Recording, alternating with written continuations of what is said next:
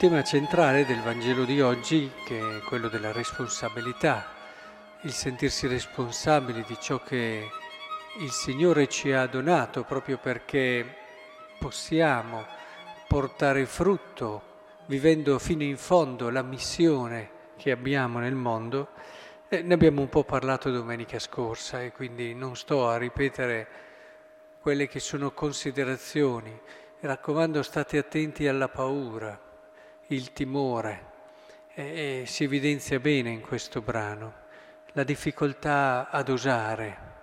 Difficilmente si diventa grandi persone se non si osa nella vita, se non si ha il coraggio di mettersi a rischio e puntare anche su quella che è la fiducia. Certo che è capace di osare chi sente su di sé fiducia è importante che quindi sappiamo vedere come dietro la fiducia ci sia tanto della possibilità di una persona di diventare piena e completa.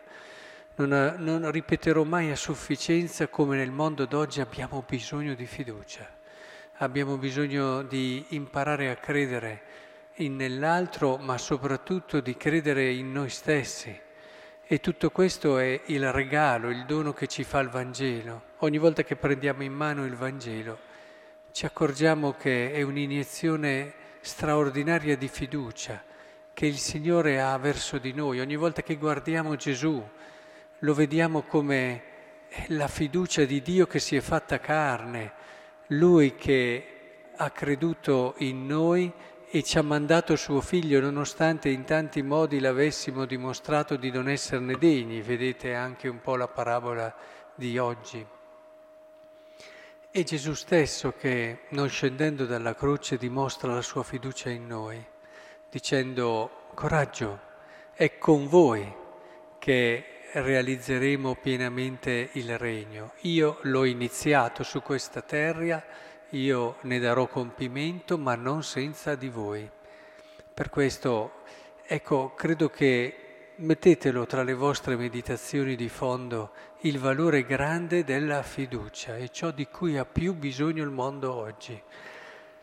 Ma volevo notare soprattutto questa cosa con voi stamattina. Dette queste cose, dopo che ha spiegato tutto, e può sfuggire. Gesù camminava davanti a tutti salendo verso Gerusalemme. Cioè Gesù ha detto cose forti, però è il primo che va davanti a tutti e le realizza, perché per lui andare a Gerusalemme, lo sappiamo, per lui andare a Gerusalemme vuol dire andare a compiere la sua missione, vuol dire andare ad accettare il suo destino, la volontà del Padre fino alla fine occorre quel coraggio, quella fiducia nel Padre di cui parlavamo prima, che è l'anima anche del suo coraggio. È il primo però che va.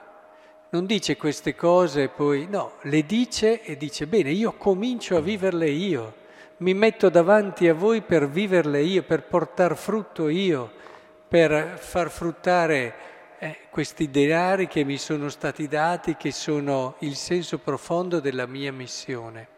Credo che se vogliamo essere efficaci nel nostro annuncio, eh, è fondamentale che quello che annunciamo eh, lo mettiamo come nostro criterio di vita prima di tutto.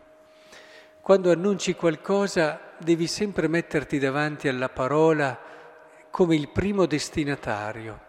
Sapete perché un predicatore è efficace? Perché una persona che annuncia la parola di Dio arriva al cuore della gente e, e non scivola via, perché prima di tutto quella parola lì l'ascolta per sé, perché prima di tutto quella parola lì entra dentro la sua vita e solo dopo aver lavorato dentro di lui, dopo aver operato in lui una conversione, ha la forza di uscire con quella incisività, con quell'efficacia che non è dovuta alle sue arti oratorie, ma è dovuta a quello spirito che viene come liberato dal fatto che entrando in lui la parola ha operato questa, questo cambiamento.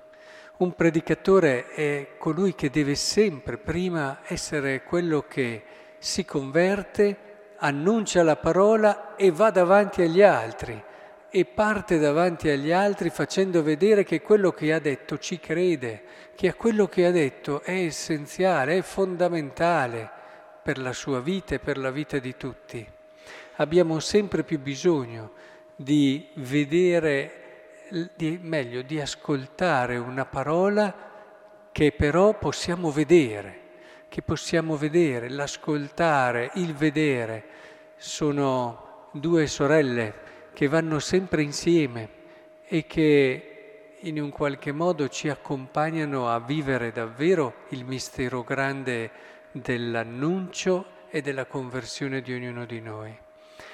Allora il Signore ci aiuti in questo e oggi vi chiederei di pregare in modo particolare per coloro che predicano il Vangelo perché il predicare il Vangelo non sia un compito tra gli altri, eh, l'annunciare la parola non sia una cosa da, pre, da preparare più a tavolino, più come un discorso con anche dietro tutta una sua retorica studiata e pensata.